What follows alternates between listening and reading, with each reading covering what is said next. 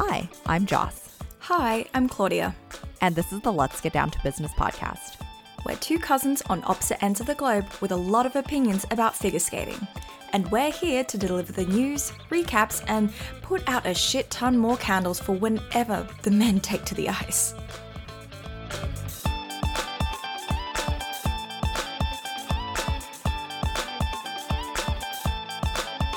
Hello, welcome back to our second Skate Canada episode. It's going to be chaotic.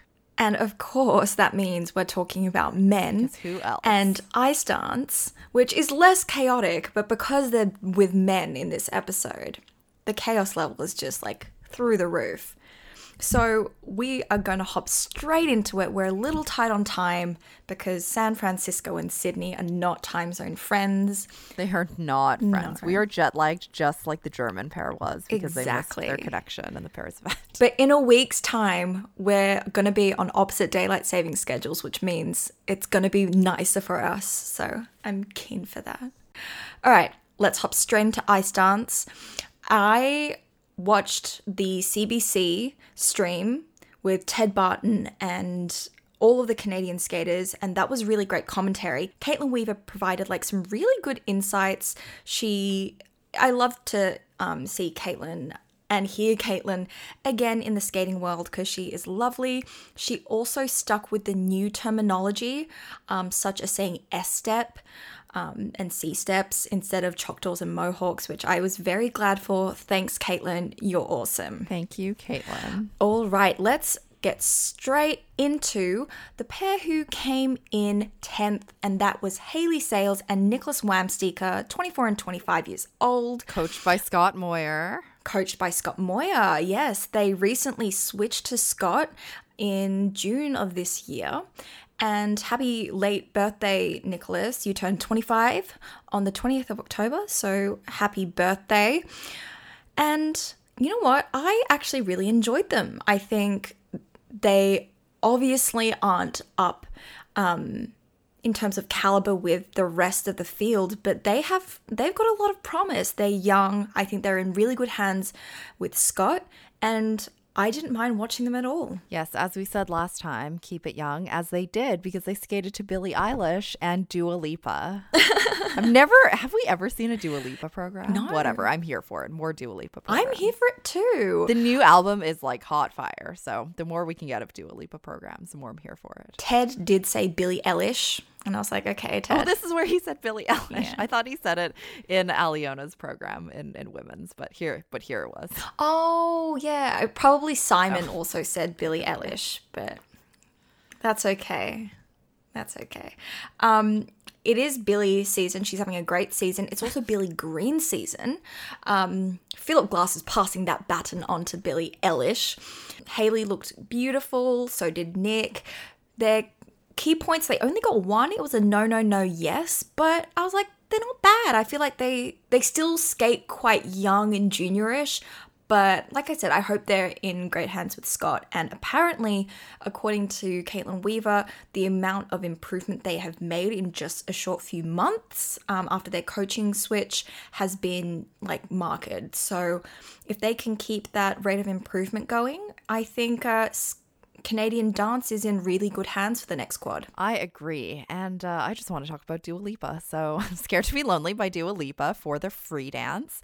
Very, again, very on trend with the silk slip that Haley is wearing. Fantastic. I find a lot of those thrifting. So, Yes. and that that's a good thing, by the way. yeah, it is a good thing. It's, it's a very good thing. Uh, the Twizzles were fantastic, level four Twizzles. Um, and I think, like you said, lots of improvement, lots of promise. Love to see it. And again, Dua Lipa. Dua Lipa. Haley is really good at, at expressing emotion through her face, which is great to see. I think also they have done really well in their music um, cuts and transitions. So, especially in the Dua Lipa free skate, I love how they added in the remix at the end um, to keep the energy up. So I think that was really smart. It's the same song but the remix, and it's keeping it keeping it young. Well done to them. Looking forward to seeing them in the upcoming seasons for sure. And in ninth place, we have from Russia, Elizaveta Shanaeva and David Narizhny. Oh my gosh, absolute chaos. This is okay. Such chaos. This is where we start our complaints about the rhythm dance music. Oh my- yes, exactly. circus this season. This is especially chaotic. There's just so much happening, and I don't love it. First and foremost, like you see the costumes, and my immediate reaction is, "Oh, I don't hate it." And then I was like, "Oh wait, I forgot. He has the bloody writing on the front of his shirt, like that. Literally looks like he's wit.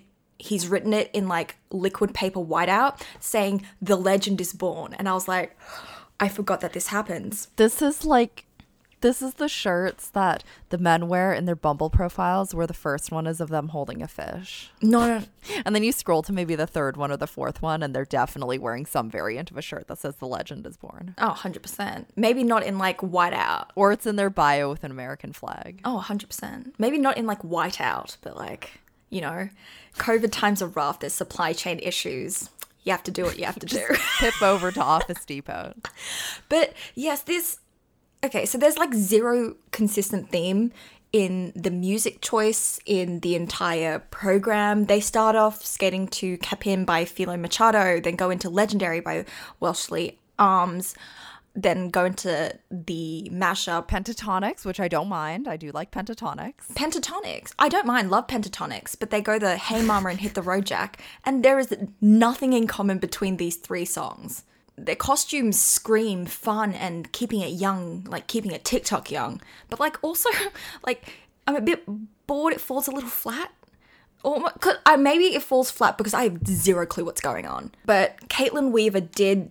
This is why I like the CBC stream, even though they were like 30 seconds behind everyone else. But Kaitlyn Weaver said, um, and this is almost verbatim, but she said the skaters have to be careful with you know the hip hop theme this season for their choreography not to be stereotyped. And with this team, it was a bit on the borderline for me, especially with the arm movements. And I'm like. I agree completely. Yeah, I totally agree. And I'm so glad that Kaitlyn is actually commenting on these things and not just kind of like letting them slide, which I, again, very much appreciate. Um, in their free dance, they skated to Amaluna from Cirque du Soleil. I'm not the biggest fan of Cirque du Soleil programs, just in general.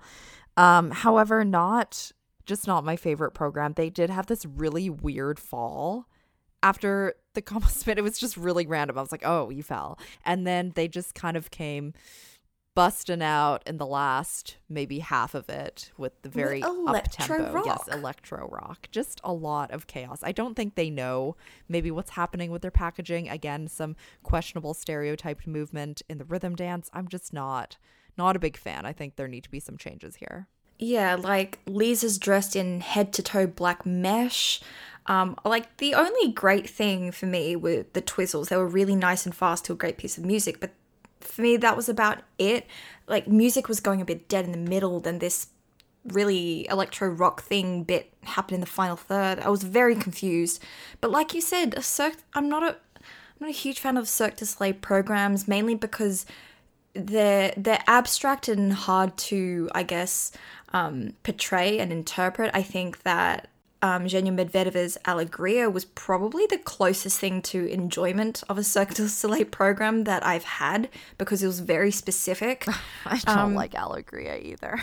I don't like the name Alegria, but I think the way like her- the choreography and the package that she had was acceptable. But yeah, they just don't hit. Um, another thing that didn't really hit for me was Christina Carreira and Anthony Ponomarenko's Bat Dance by Prince. Oh, I'm not sure. And I usually enjoy these two. Yeah. Um, yeah, I, I It's a lot of head to toe black with like grey lines. which is not a great aesthetic for them. No. I don't know. And everything seemed a little bit off. Their edges seemed a little bit off. Um, their transitions seemed a little bit off. They lost a lot of levels, just little messy things that really added up to again, it was very evident in their placing that they, they did place eighth. Um, I think there needs to be a lot of work done. Yes, definitely. They are coached by Scott Moir and Patrice Lauzon, splitting time between the IAM campuses. Um, and yeah, so I think their free dance was a little better. It was to Wicked Game by Chris Isaak. I agree. And no head to toe black with gray lines. No. here. Christina was in a lovely royal blue number, and I was like, this is much better. Um, it was just a bit eh. I I, I think I was tuning out a little bit after the one footstep sequence. And then as soon as I was just like, uh, okay, they just like started taking us to the club. And I was like, oh, um, good timing, I guess. I appreciate any trip to the club. Yeah, truth. Um, but then, uh, so I've got this question, and this is probably because I haven't had the time to properly research. And I don't think it's the case, but do the teams have to keep the hip hop rhythm slash theme for their free dance too? No. Like, I really don't think they have to. I'm pretty sure. But, like, what's up with uh, so many teams deciding to do their choreographic um, character step, like, very much in line with the rhythm dance theme? And I was like, this isn't my favorite kind of performances from them I or agree. package. I agree. Um, however, a, a, a team that I am a big fan of, usually a fan of their packaging, actually enjoyed it more last season, is Lilah Fear and Lewis Gibson from Great Britain. Look, they know who they are, they have their brand, they are unique, and that uniqueness is like 60s to 80s programs with 60s to 80s costumes, which is great. Love the vibe. Um, but not their greatest competition here. So for their rhythm dance, uh, they skated to I Was Made for Loving You, Forever, and Rock and Roll All Night by Kiss.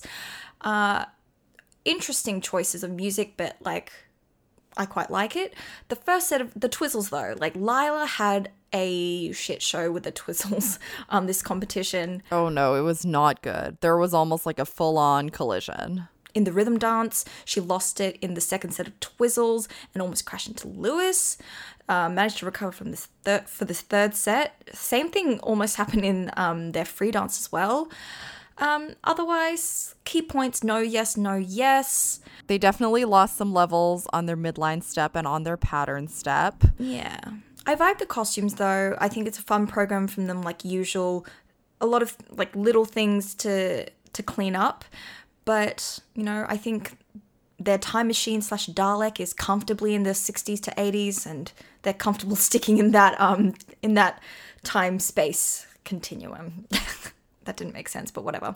Um Lion King. For their free dance, yeah, their Lion King free you dance. think? I, you know, after Walkabout's Lion King, I just think that other Lion King programs fall a little bit short. This had Um, roars in it I though. honestly found this had like the I found the first half honestly a little boring, which is weird because I'm like such a big Lion King fan, but like I don't know. I was like, I don't know what's going on here with the first half because I love them. I love Lilah, Lilah and Lewis, and I also love the Lion King. That is so much alliteration. I need to. My tongue is just twisting, Having- having a workout. twisted. Um, it was a cool, a really cool opening um, curve lift, and the twizzles on, uh, not the syn- not the synchronized twizzles, but like a twizzle section of, um, I think that it was their one foot step. No, it was their circular step, and it happened on like it's the circle of life, and I'm like, it's actually kind of funny. So much cheese.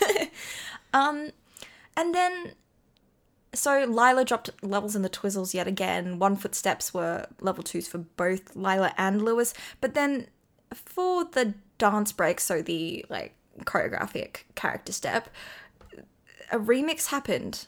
And we went into some more hip hop dance. And I was like, Everyone is just continuing to do hip hop dance. And you know, the hip hop dance and the rhythm dance is not necessarily exemplary either. So it's like, just switch it up, folks. Just switch it up. yeah. Just, yeah. Like, so Kaitlyn Weaver said, What I love about this team is that they're not afraid to make brave choices, which is very true. Like, at least they're unique and you know that that's, like, you know their brand.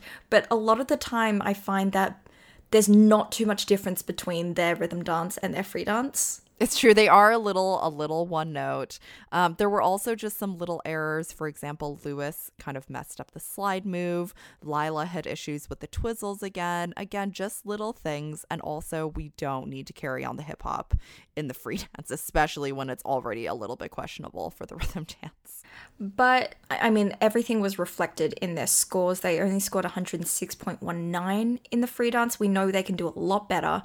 For an overall score, them. I know, for an overall score of 178.08, but you know, I don't think their Olympic spot is at question at all. So No, they've got they've got a lot of time to to really peak for their nationals and the Olympics. So hopefully we see that. It is still relatively early in the season, so they've got time. One team though that I really hope gets uh, gets a Canadian dance spot. Oh. I love them so I much. love them. Coming in at coming in in sixth place is Marjorie Lajoie and Zachary Lagha. I love them so much. I'm such a fan of them. Oh my gosh. I do have a bone to pick though with them. oh, okay. The masks for the free dance and the kiss and cry, absolutely Yes. phenomenal. He had a whole Yes. beak going on. A full if you have zero context, you will be going like, "What?" Oh my gosh, I'm so sorry. Okay, so they skate to Rio, like from the like Yes. the Bird movie, the DreamWorks, I think it's DreamWorks Bird movie for their free dance. And he- they basically have like bird-like costumes and he had a mask that was a beak. I was like, I love it. I love this. But in their rhythm dance, he his mask doesn't match. No, Where's your energy, Zachary? It, was just like a plain blue mask that you get because uh, you forgot your mask at home and they have to hand it out. And Marjorie, like, So she's got her like matching masks all sorted out, and I feel like Zach had to was just like, oh, I need to pick up my game, so like. Give me a full beak mask. So like full beak. I don't even think it's a mask. It's just like It's just Halloween. beak. It's just a part Hi, of his I- anatomy. Yeah. Gets to the cash out and she's like, "Hi, I'm I want to buy this beak." but their rhythm dance is to Funky Town by Lips Inc. So I love it. Then they go into Super Solid Soul and Far From Over. I they perform to the rafters every single time. The opening with Funky Town is just so great. It's so great. Yes, it is very good. Um it's yeah, it's phenomenal, honestly. Like, do we even watch for the key points? Do the judges even watch? Who knows? I mean, we do, but um, they did lose some levels again on their midline step and on their pattern step. We feel like that is a very common theme, especially in kind of like this middle and the bottom third here. But again, very much enjoyable. very they never fail to put a smile on your face um i don't hate the music cuts like they kind of work but maybe that's just because i like them and they make it work. But also like not actually the worst compared to some others. yeah. Very very true. Um but what really stands out and stood out last season as well is this free dance to the rio soundtrack where they lit- they take the interpretation of it very literally. And if you didn't know what they were going to put out you might be thinking really like skating to Rio and you're doing like literal bird stuff. That sounds weird, but like birds. And then they come out and deliver this, and you're like, holy shit, this needs to be at the Olympics. Like, this needs to be at the Olympics. It is so good. If This doesn't go to the Olympics, we riot. It, well, absolutely. It's just so good. Their packaging is amazing. Like, considering the free dances that we saw before this, I just think that their packaging is just like next level. They really commit. There's no kind of like wishy washy stuff. They're like, we're birds. we're here. The program really is a complete package. It's legit a full performance experience. And like unfortunately, stuff like that is so rare these days. Like I don't care that they're skating to an animated bird movie soundtrack. I mean, the music is like legit dope, so like fair game. But give me a story, give me a performance, give me the elements that go with the story and give like the elements are actually difficult and make it an experience and a moment. Like that's the unique that's the uniqueness of skating. It's both a sport and an art. I think marjorie and zach captured that exact essence with this free dance. That opening first minute is so special. It is something. Yeah, it is really, really amazing. It's something else. Um, okay, before we just spend the whole podcast waxing lyrical about Marjorie and Zach, let's move on to maybe a different energy that we have here with our with our uh, fifth place finishers, Diana Davis and Gleb Smolkin, who these music choices. First of all, for the rhythm dance, we have yet another Boom Boom Pow by the Black Eyed Peas.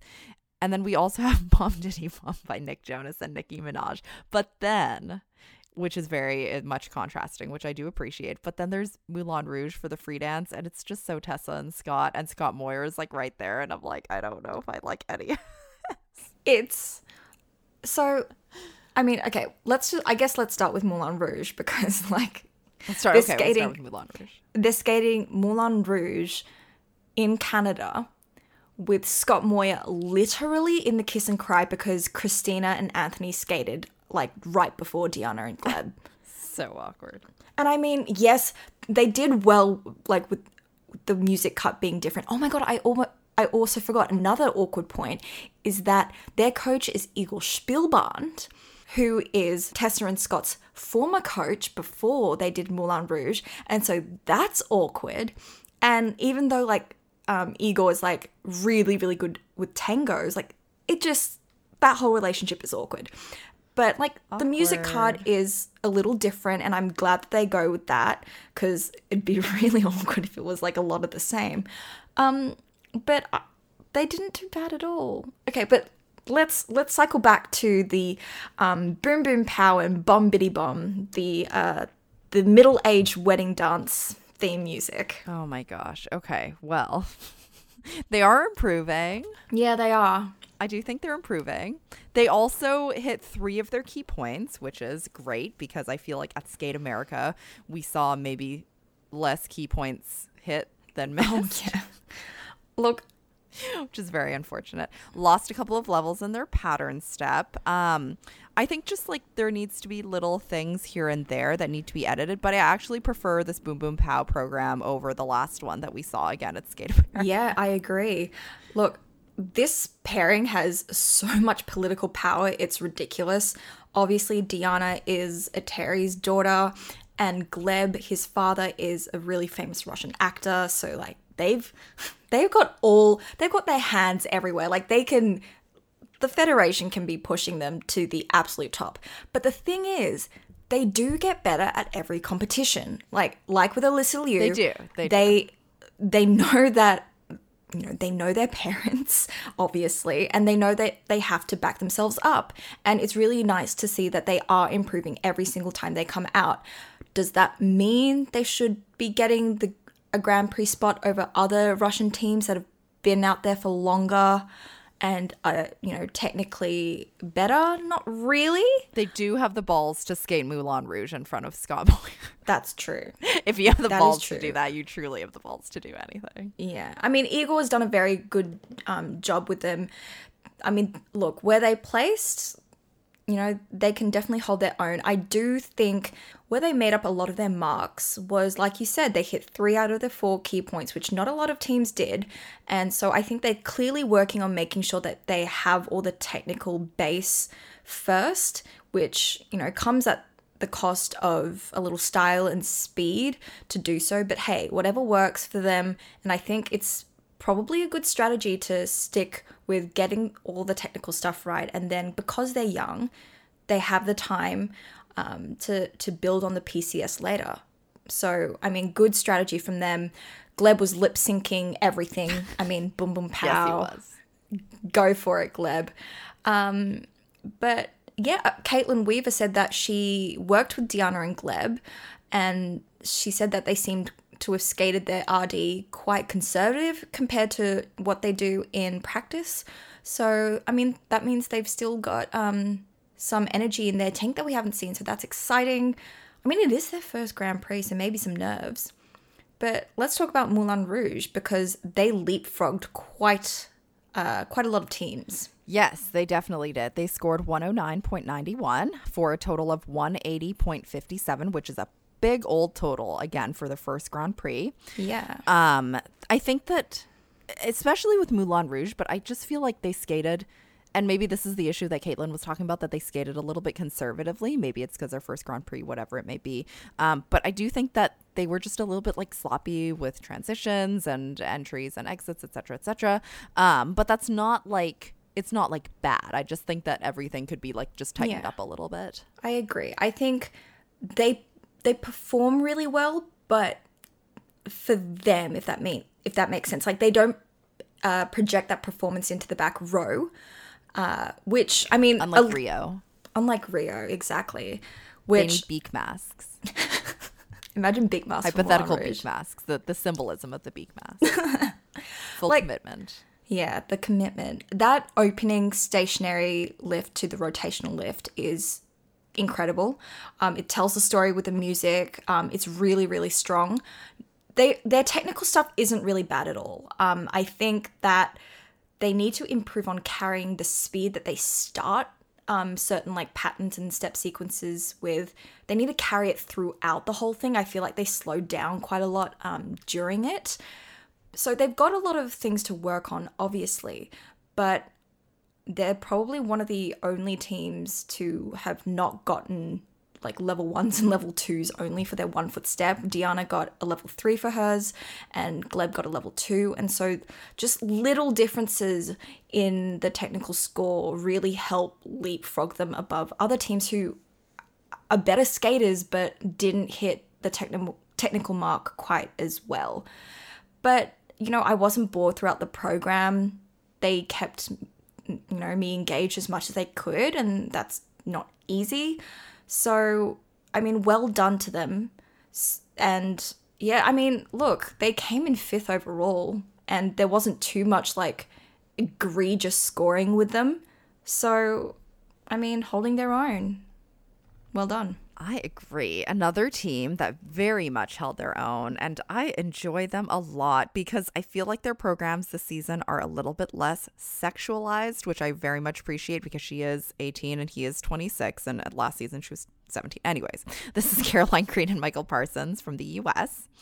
Um, so for their rhythm dance, they do a Janet Jackson medley, and we talked about this in the Skate America episode as well. I actually prefer this to Hubbell and Donohue's Janet Jackson, and I know that a lot of people have opinions about that, but I really do prefer this. I do too. I think it's the perfect example of how to do a Janet Jackson medley. I truly love this rhythm dance. It's packaged really, really well. Costumes are solid um, too. Choreo's great, fits the theme, but it's also not over the top. I think they do this really, really well. It's not problematic. They keep it like very tasteful, and it's the same with their um with their free dance as well. It's subtle. Oh, the free dance is so good. I love it. I mean, okay, also, fun fact both Caroline and Michael are born on the 3rd of October. They have the same birthday. That's fun. Your birthday's October 11th? Sorry, that's a parent trap reference in case no one noticed. I, I was just like, wait, what? Oh, no, I got it. Violin Concerto number one and Clouds the Mind on the Rewind by Ezio Bosso for their free dance. And this is art. It, it's, it's art. It's stunning. it's so good. It didn't put me to sleep. it it's such a great like modern contemporary piece. Like this is what it looks like y'all. Beautiful choreography beautiful delivery from both caroline and michael. It's mesmerizing. It, they're so light and airy on the ice. It's unique. I really really like this. I don't like the dress for caroline. I feel like Oh, the, dress is a little unfortunate. the pink the pink tie-dye can stop at the waist and i'd be happy with it it's a little bit like body conjunctivitis. I'm just not really oh my god We talked about conjunctivitis in our yeah last In episode. last episode. Just FYI. Yeah. Oh, that choreo character step sequence was stunning. It's so oh, I just So love good. they need this needs to be both of these programs need to be at the Olympics. Yes, thank goodness. But like the thing is that it comes at the cost of other of our favorites and like I have issues with that. I don't want that like, either. I don't want that either, but like also I need this at the Olympics. I agree. Otherwise otherwise they get sent to the world championships and win. That's it. I agree. end game all over. But Olivia Smart and Adrian Diaz coming in third in the competition with their compatriots for the Olympic spot. These programs also need to be at the Olympics. I think they are both incredible vehicles and they're so good. I agree. I again, like we said in the Skate America episode, I love the Tina Turner. I think this is one of my favorite rhythm dances this season, mostly because it's like not a bunch of music cuts and no boo boo. One song. and it's just very intelligent. It's such a good Yeah. song for the rhythm dance for the Midnight Blues. It's great for the hip hop portion too. I love it. uh, yeah, like you said, so so so smart. Such smart music and choreo for the, the whole theme.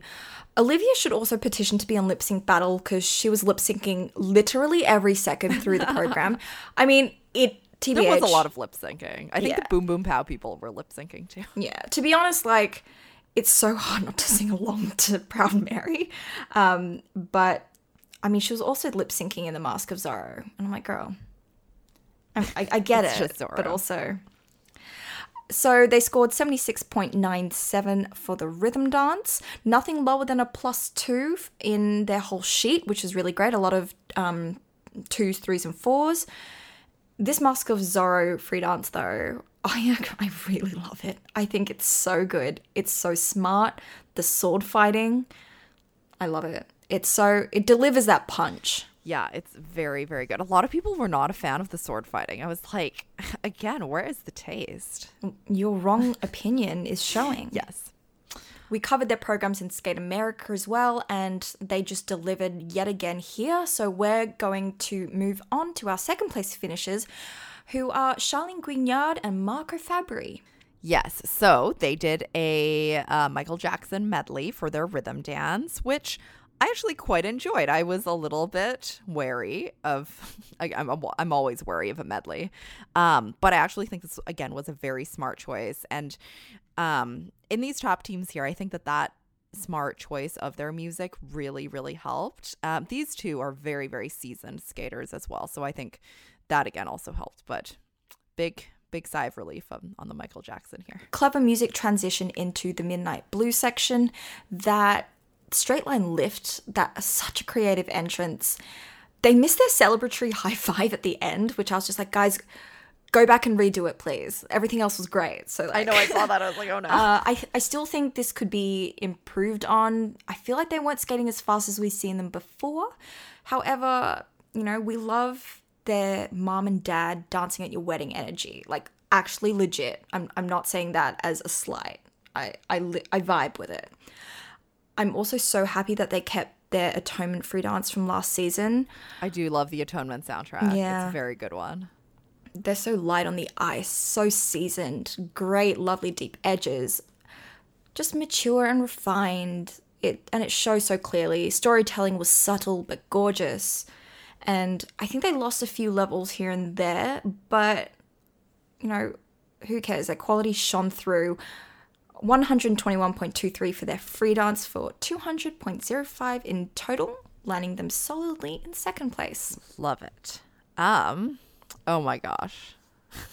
Piper and Paul are gold medalists here. First of all, I'm really glad that they got the gold at Skate Canada. I'm, I'm just a fan of this. Yes. And also, maybe a bold prediction. I hope that they are on the podium at the Olympics because I think that they are really peaking at the right time. you know what?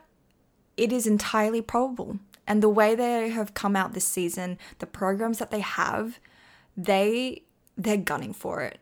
They are putting everything into this Olympic season and it wouldn't be a surprise if they end up on that podium. I mean, I think the only disappointing thing if they were on the podium would be that it would be their free dance costumes and not this loud and bold orange number that they've got going on for the rhythm dance. You know what? I do love a loud and bold costume for Elton John, Nathan. Wow. I love it. Like they've got like rainbow it. tufts on there. It, it's it's something. It's so good. It's a bus seat done right. That's a fun bus seat, let me tell This you. is a fun. This is a party bus. Well, they did bring the party for that rhythm dance. Really excellent and clean through the twizzles, level four for both. They're the only couple that got full key points, all yeses. And no wonder because that was a really good Midnight Blues. Really, really good. Um, majority plus threes and plus fours in GOE for their entire sheet. Uh, averaging like around 9.5 across PCS.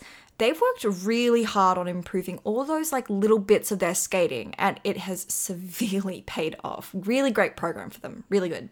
Yeah, see, that's what I'm saying. They're coming for that Olympic podium. They are truly peaking at the right time. And imagine these costumes on the podium. Like, I think they deserve it They should change. for the costumes alone. Yeah, exactly. They should change back into the rhythm dance costumes for the podium. I would do it. Um, But they have walked a long and winding road to get to where they are now. And Oh yes, no, stop! You're fired. Thank I that's okay. Um, their free dance obviously is to the long and winding road, long and winding road by Paul McCartney. Yes, it was worth my awful pun. They these these costumes are actually quite beautiful. They're really they're lovely.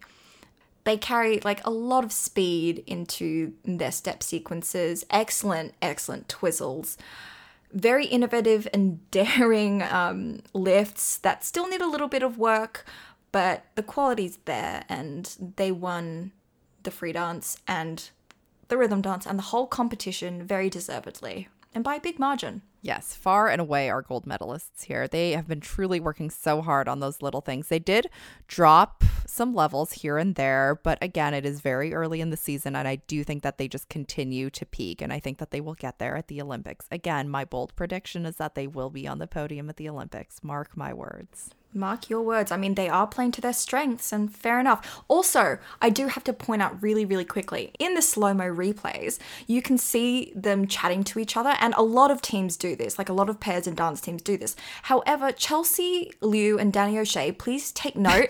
you need to learn the art, like the subtle art of talking in the program. Like keep it They were like full on talking last week at Skater. like the full on talk you need to like learn to like hide it like choose the opportune moments to chat to each other maybe like practice some ventriloquism or something like practice some ventriloquism. Very niche market to get very into. niche market but learn from piper and paul they keep it subtle and you don't notice them in real time chatting to each other anyway let's move on to the men Do we have to? I say this every week. Do we have to? it's just the whole men's event never fails to deliver such chaos from the coaches to the skaters themselves to the cursed ass ice.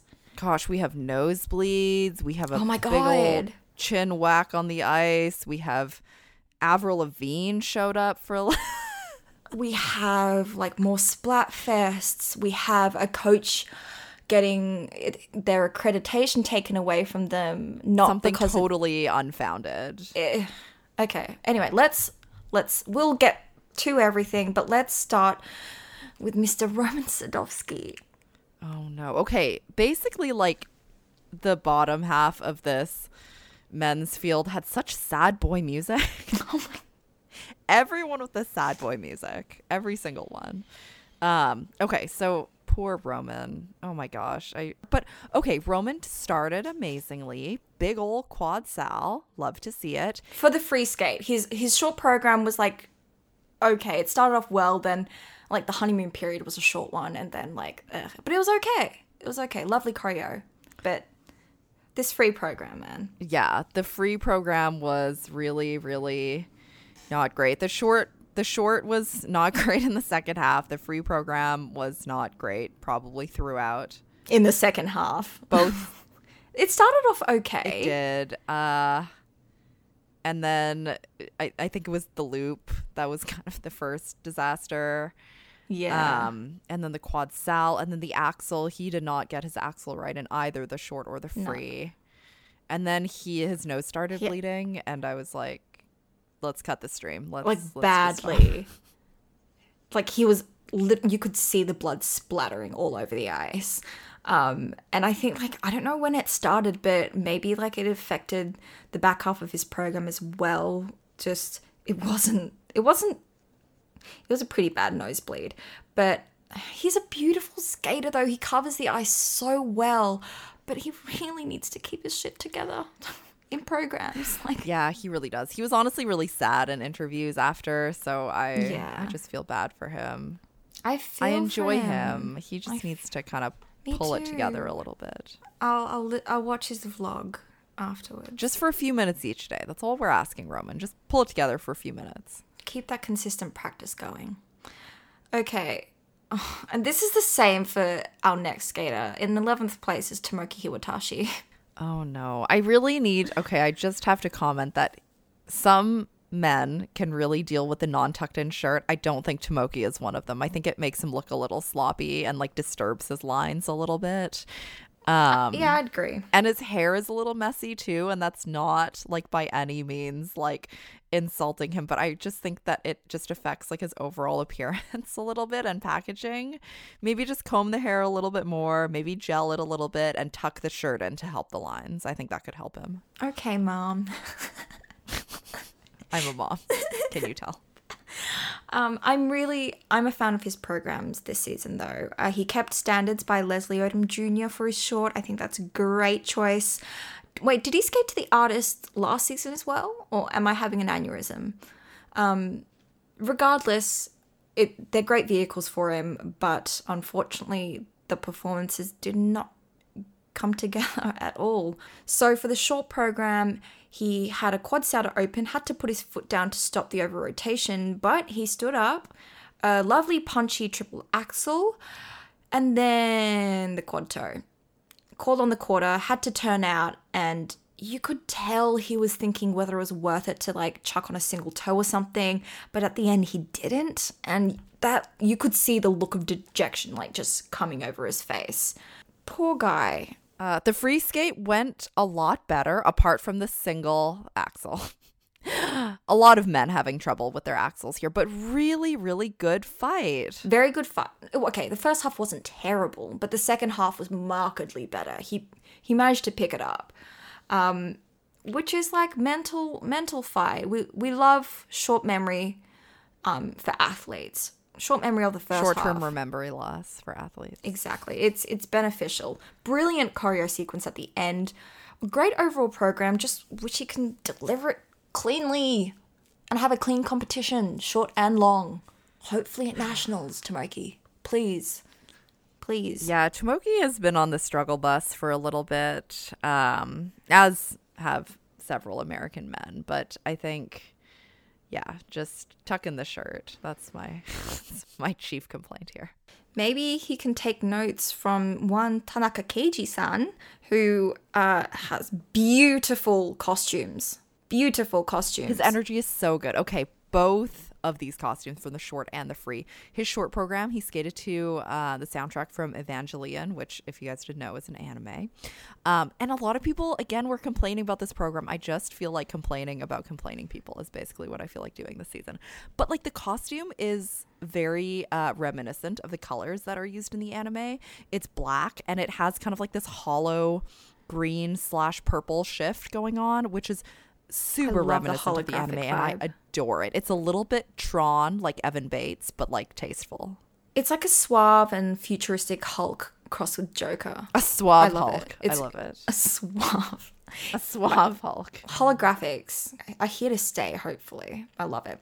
Quad salto open, landed a little on his side, but he managed to keep his hand off the ice. Nothing too noticeable though.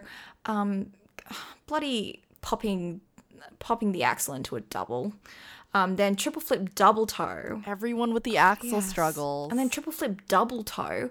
But you can tell he was so disappointed. But all level four in spins and steps, like that's all we care about, which isn't true. Like we want you to skate clean. And I hate to see him disappointed. Um, but this free skate, so much is right. he's having a red he's having a red Taylor's vision or Taylor whoa. He's having a red Taylor's version moment with these extremely autumnal colored pants. Like I love it. He looks like he's working at an 80s bowling alley, but it's like the best vibe of it. He's skating to Whiplash, the soundtrack from the movie, and I'm so happy. I love I love it so much. I did not love um, the technical performance. He didn't love it either. Um, but one day, one day we'll see see a clean version of this free skate because our eyes and KG himself deserve it. He has fantastic packaging. Yes, he's one of those skaters who you know probably won't be able to compete with all the quad beans out there. I mean, he does have quads, um, but just his skating skills and performance experience and ability alone is a reason to watch him. He just he just makes any program he does very enjoyable. It's always like thematic, and we love it. Love it. Love, love it. it. I also appreciate the geometric print on his shirt and the suspenders. Like chef's kiss. Oh yeah, we we love a suspenders. We love suspenders.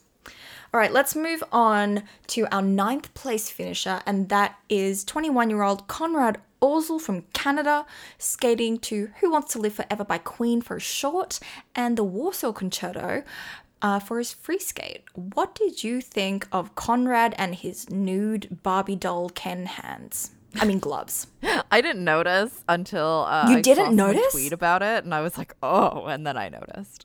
It's the first thing I noticed. I was like, no, you look, it looks like Evan Bates in his free dance costume. They're puffy, they're noticeable, and like they're just not right.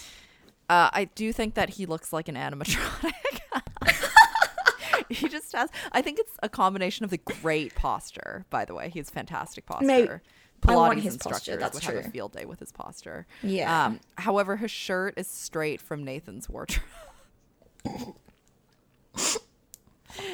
Is he Oh, sponsored by. Nike as well? Who knows? But uh, again, all of this just adds to that. It's, it's Toyota. energy. It's not Nike, it's Toyota, Toyota. giving him the shirts.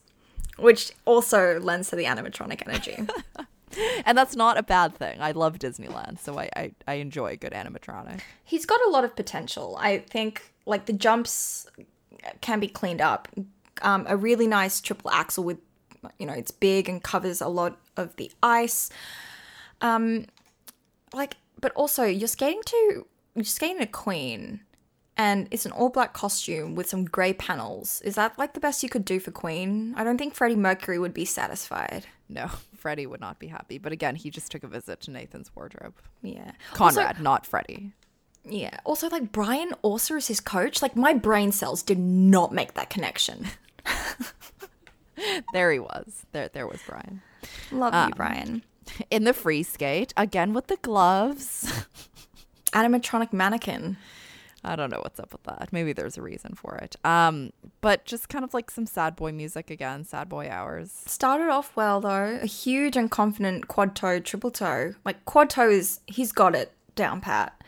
Um, but it just filled riddled with errors. Riddled with errors, especially in the in the back half of the program. Yes, I I hope that he can get it together. Um, I don't think that he is in contention for one of those Olympic spots. I do think that there are men that have been performing better than he is. However, maybe next quad he will be up and coming. I, I do think that he is, again a ton of potential. The posture is just impeccable.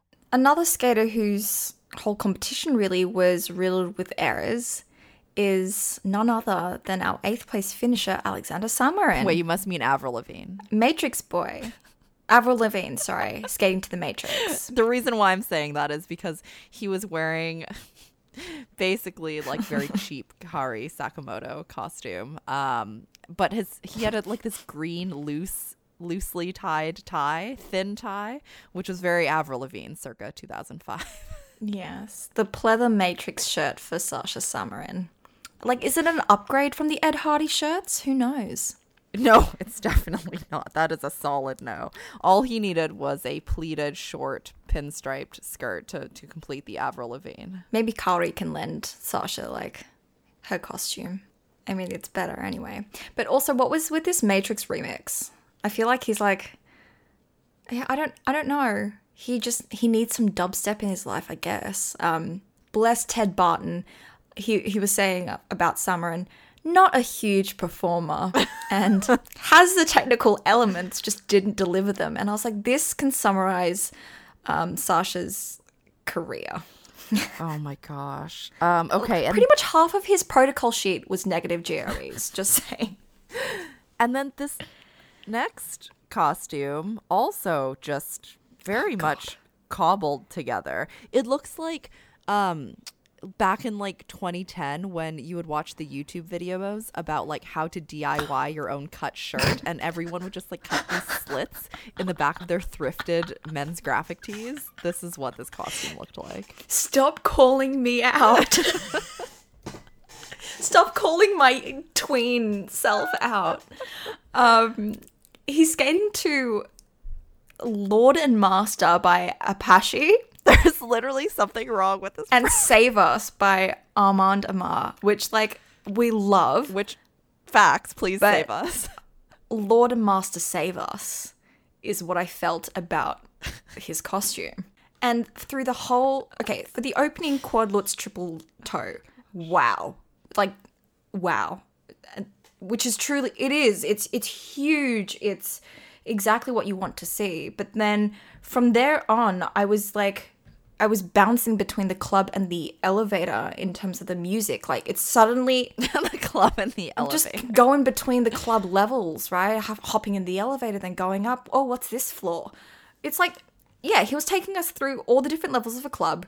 Um, we were starting off with, you know, your regular stuff. Then we were we got to like this ASMR spoken word level where everyone is like so high that they're checked out, but like still swaying with the rhythm of the voice type deal. And then we went to this like video game opera floor. And what really got me though is at the end, the audience was so hesitant in clapping. they were like, uh, you're finished, like, do we clap? And it was the most awkward, like kind of like a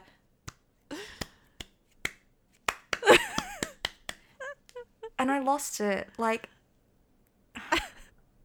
I mean, I feel the exact same way. if there was ever a program to slow clap for, this would be it. Slow, Slow, awkwardly awkward clap. clap. Like, do I clap? I thought we'd reached peak slow awkward clap with the Avril Lavigne tie in the Matrix, but apparently he had something else coming for us in the free. We, we had a lot more um, music remixes and things to come. Christ. All right. Do you know who didn't have like a really awful costume? And that's Yamamoto Sota. Oh my gosh. Okay, he seems to have aged like five years in the last year. God knows what has happened to I this know. man, but Very angled face. yeah, this is like model model shit going on here. I know. He's only 21, but he looks like like in the best way possible. He looks like in his early 30s. Like Everyone was thirsting over him on Reddit. He has very good costumes, Yes. though. I, I really enjoyed the draping of his uh, beige Me slash cream top in the free I loved it too. Um, let's start with the short program though. To Yesterday by John Lennon and Paul McCartney, performed by Michael Bolton. Again, sad boy hours. Sad boy hours. Also the that free skate, very sad boy music. Um, very solid quad toe to open, then pops into a double axle. Mm, Sota. Um, huge coverage across the ice on the triple flip, triple toe combo, although came a little stuck on the landing of the toe, but it was okay. Then this free program, lovely, lovely top, but the popping and the falling. And then the jumps just kind of didn't go very well. The opening toe was popped to a double. Um, and then the quad toe, big mistake on the quad toe.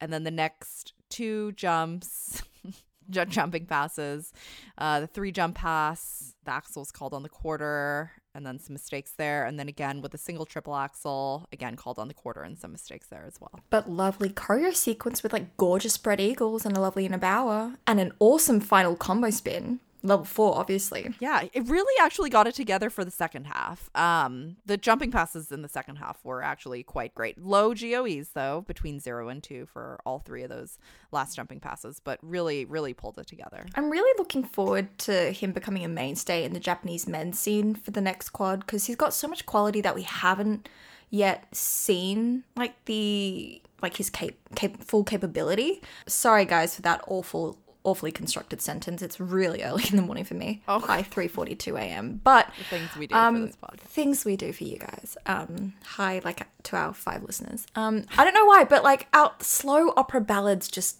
don't work for me for free skates. They kind of just make me switch off. It's not hype. It's not hype. No. Our sixth place skater, Marisa Kvitelashvili, kind of had like hype moments here and there. Like hype meaning Eteri slapping him in the kiss and cry for a short program saying like mask, mask. That was the hype moment. She was literally slapping him on the hand. I was like, oh my gosh, this Bless. is so funny and so typical Eteri and Morisi. Um, however, not a great short program. I think all the Eteri girls scored higher than he did in that short program. I don't even think that's an exaggeration. Ted Barton didn't even try to pronounce Mar- Kvitelashvili. He just stuck with Morisi. And I was just like, fair enough, Ted, fair enough. Um, costume, not my favorite. Um, yikes. Very Ed Hardy. Very Ed Hardy. Yikes on that full blade assist and that skid on the quad toe, double toe. Guys, go to um, a Twitter profile of Elisa. So she's at um, Lunarius, so L U N N A R I A S. She has a physics degree and recently did a thread on the physics of full blade assists. I highly recommend it. Jeez, couldn't be me. It is just, I will never have a physics degree. I cried a lot in physics. but it's just, he is, Morisi is just the typical. That full blade assist is scary, man. It's it's gnarly. Like so many people think that quad toe is a quad sow, and like for good reason. Anyway, like m- he also did a one-handed cartwheel at, A cartwheel. at the end of his step sequence, and I was just like, he definitely learned this from the girls They're probably like fooling around with the genie. Oh, for Uh, sure. program. for sure. also, his all of his spins and steps were level four though, and I feel like that's his only saving grace with the Eteri. Like, but he did m- so much better in the free skate. Frank Sinatra medley, big fan. He's in a cranberry vest. However, he in his red vest, white shirt, and black pants definitely looks like he's the bellhop at the Marriott down the street. It would fit the profile though. It's in theme. It's just not great. Not a not a good costume. He's skating so slow. Morisi, the girls are probably skating faster than you knew. Um, however, I think it's a much better um, Yes. program than in the, the short program. He actually had the lead on the free skate for quite a while here. He he did. Didn't get um a single GOE higher than plus three though.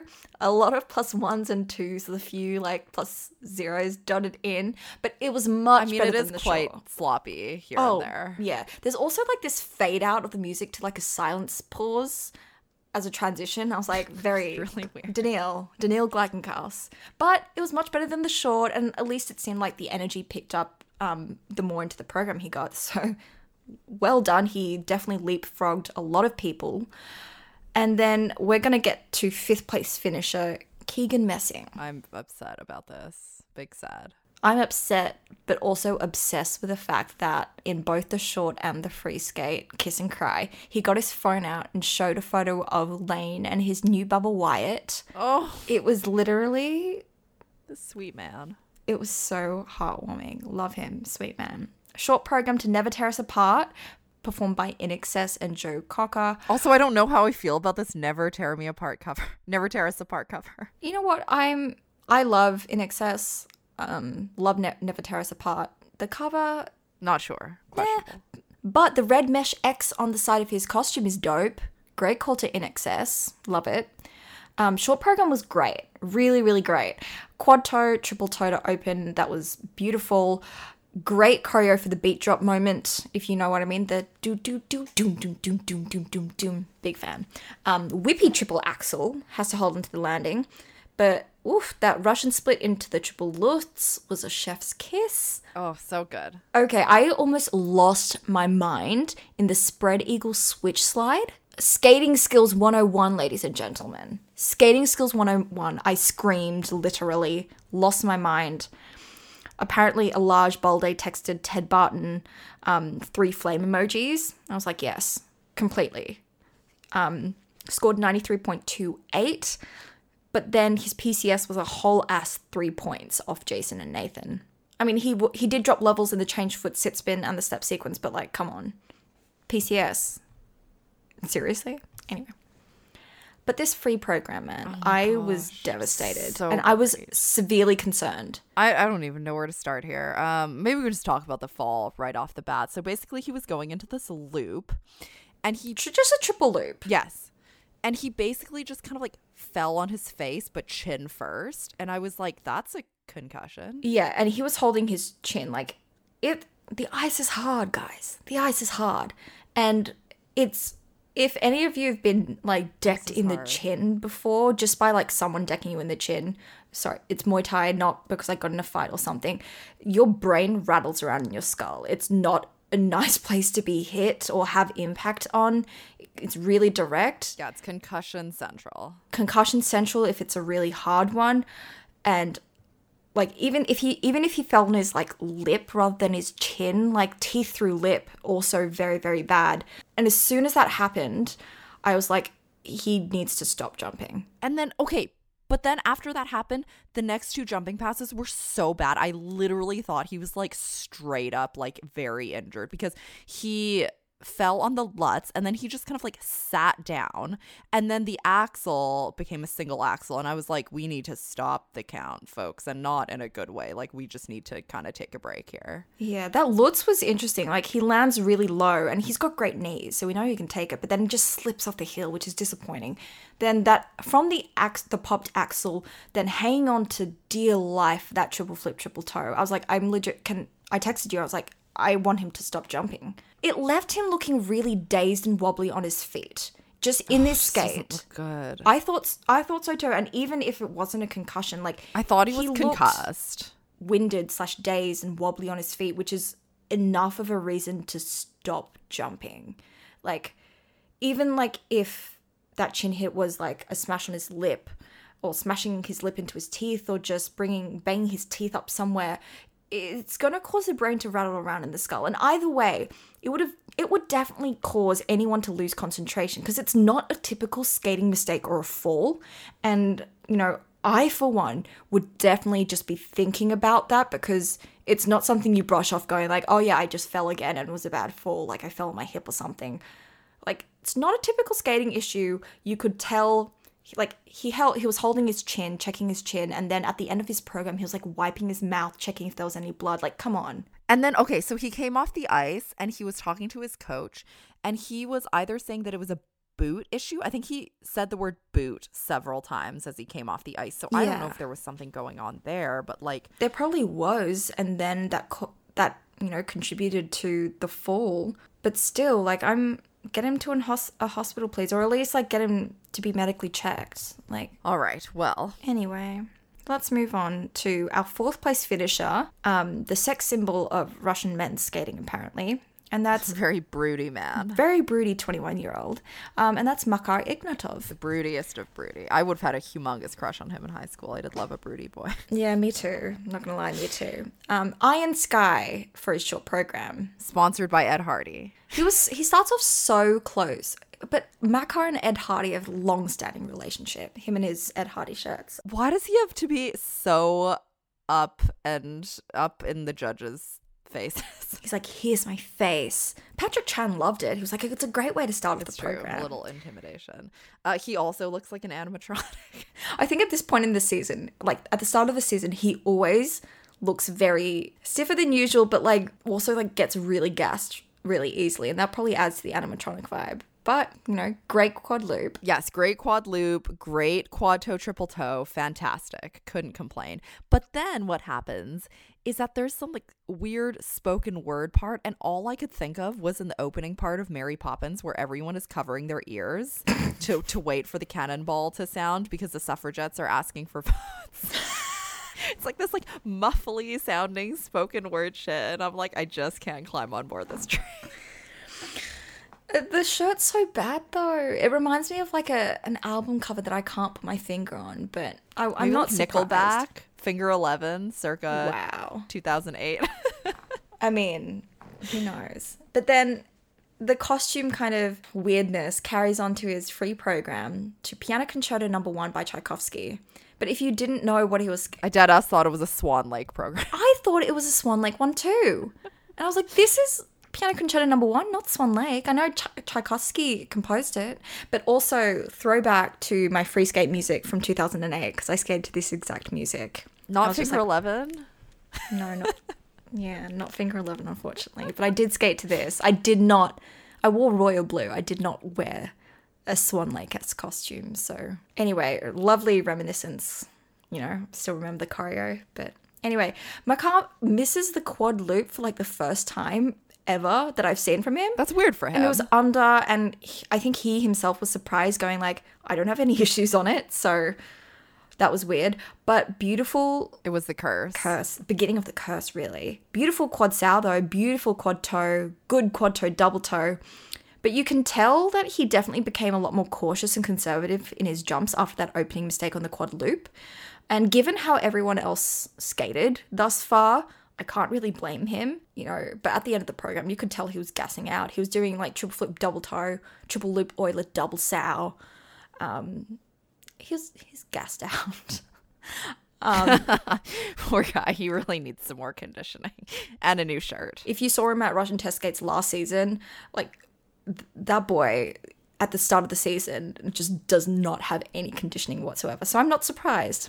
I'm not surprised. No, um, none. But he managed to come in fourth overall. That free skate definitely helped him. And somebody who also had a decent free skate to help him, especially when everyone else didn't do so great, is our bronze medalist Evgeny Semenenko, who is studying medicine at the same time at uni. Sad boy hours again. Skating to what is it about her for a short program? What is it about her? The age old question. What is it? Makar probably wrote that in his uh, journal, his art journaling that he does with this broody attitude. Um, also, should not play into heteronormativity. I apologize for that. But also, Evgeny with his um his Hellfire music for his free skate. Hellfire music. Master Margarita. I actually you know what? I'm I'm on board with this soundtrack, but the pieces. Oh, he... I do like it. It's yeah. just very. I, I, just can't imagine him coming again from his surgery rotation or maybe like his dermatology rotation and then just popping on this Hellfire music. I mean, Master Margarita literally is like devils coming up. Like, but okay, you know what? I was disappointed I think it was at Russian test skates. In his costume, he has like this little flap that sounds so weird. But when the music changes, the flap um, goes to the other side of the chest, and it's like a really smart, subtle costume change that goes with the character. Like, if you want to keep it fun, do it that way. But he didn't do it here. He didn't do it here, and I was like kind of disappointed. He was too far in the depths of hell.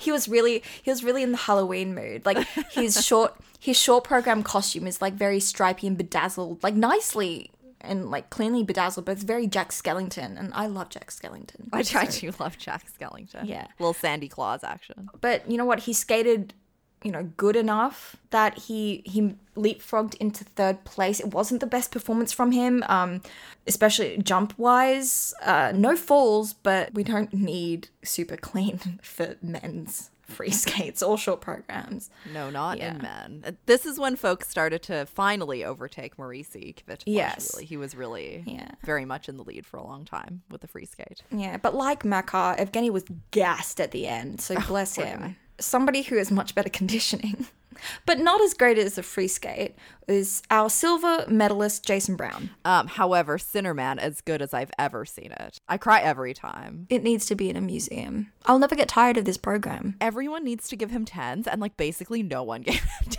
Absolute farce. Okay, so Judge Six is the only judge who gave Jason tens in PCS for com- the only one that deserves right. Yeah, for composition and judge interpretation of music correct. Judge 5 be out there dishing 8.75s for Jason, but then 9.75s for Nathan? Oh no. Like, are you kidding? That's not a good look, Judge 5. And how did Jason average 9.18 in skating skills and Nathan averaged 9.39? That will forever baffle me. Oh no. I know. And especially Nathan with these programs this season. I'm not really a fan of these programs, but also like Jason with his programs versus Nathan with his programs. Like, come on. Like, what are we? What are we doing here? Like with Sinnerman, are you are you kidding me? If this was ice dance, there'd be tens galore. Anyway, Sinnerman perfect. All tens from us. No complaints. Uh, however, Schindler's List really kind of a struggle here, especially at the beginning. This was definitely the cursed ice coming.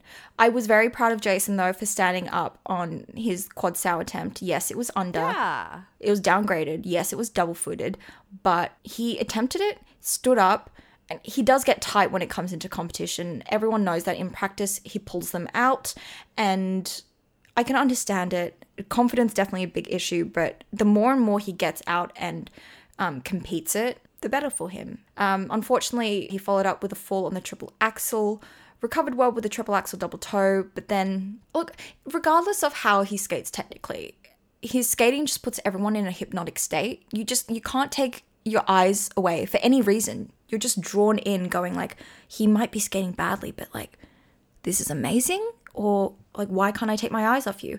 And it comes down to him as a skater and the program and the choreography. But then the ice is truly cursed because Jason Brown bobbled slash slipped in the final spin and then tripped a little getting to center ice to bow. Yeah, it was it was really fucking weird. but he managed to hold on to second place. So that is That is very good for him. I'm very happy, very proud. Obviously, would love to see a gorgeous, clean Schindler's List. Hopefully at Nationals, because that will be a big moment. Waiting for it. Yes, I agree. Okay, let's talk about Nathan. Oh god, I was really I was literally like shaking, which is probably not healthy to be so nervous about someone who is not myself. Not that I don't shake when I'm nervous about myself because I also do that in spades, but it's not about my not a podcast about my anxiety. It is a podcast about you, though. It's our podcast. But that also means, to an extension, it's about your love for Nathan. And all eyes were on Nathan as people were just talking and talking and talking about how he'll rebound after his performance at Skate America. And boy, he has not had an easy week. No, he there was a lot going on. Um, okay, let's start with the short program and kind of go through things chronologically. Okay. So, short program to Eternity by Benjamin Clementine with a bit of Nemesis at the end. For some reason, I'm more okay with this music switch into Nemesis better than last week. I don't know. Maybe it was because of the performance, or maybe I knew what I was expecting. But yeah, I think you could also see he was quite tight and pressured, put a lot of pressure on himself for the jumps for obvious reasons. Yeah, especially the first two jumping Yeah, passes. But I'm very glad for him that he managed to skate clean, albeit not his best, but that's so okay. We can all collectively take a sigh of relief with and for Nathan. I always just get really scared when I hear Nemesis. It's just kind of like a condition classical conditioning, as Pavlov would say. I just don't know if I feel this program and I don't feel eternity. I, I think that's the issue is that like the first third especially i'm like what are we doing here folks i also think that before he goes into the nemesis step sequence he has this moment where he like squishes his neck into his body like a turtle and he he did that the first time too but it really just reminds me of that one scene in Charlie Brown Christmas where everyone is dancing and this one kid is just like dancing with like his turtleneck, just kind of like squishing his neck into his body. And that just what it reminds me of every single time. Someone knows what I'm talking about out there. I can assure you. Oh gosh. Um, but yeah, eternities. Uh, it doesn't. Yeah, it's not my favorite. It doesn't do it for No. me. I don't- know. you know how much I love Nemesis, and yes, it brings like back bad Olympic memories, but I like I kind of like the story that he's going through redemption, so I don't mind it. Um, just Eternity's probably not. It wouldn't be my choice. one I'd choose. No. Oh, oh, my my choice would be Benjamin- Rocket Man. So what do I know? Really? What do I know? who who would have guessed? Who would have guessed? But Benjamin Clementine has other great songs, so No, just Rocket don't know. It's not even by Benjamin. Just ro- It's Elton John. now it is by Benjamin Clementine. IP rights are handed over.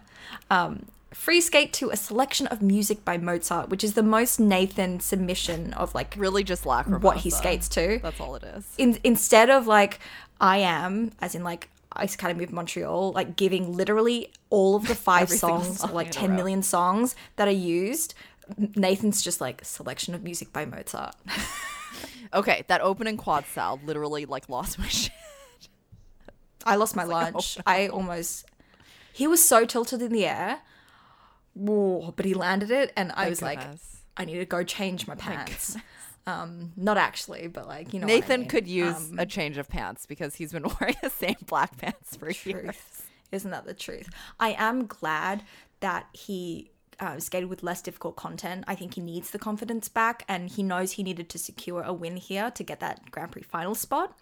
So much better overall delivery than Skate America. Still a lot to work on with this program though. I feel it feels a little underwhelming based on what we know he can deliver, oh especially like when Philip Glass. Was so good. And then like these So two good. programs together, I just don't know for Olympic year. Like Also, did anyone else feel like that Nathan could do more choreo in that Lacrimosa step sequence? He only got a level three as well. I mean Nathan could Yeah, that's true. always do a little It just felt a little empty. And then I literally just saw a um a side-by-side comparison video of Anna Shcherbakova's uh, free skate um, this season, which also has a step sequence to Lacrimosa.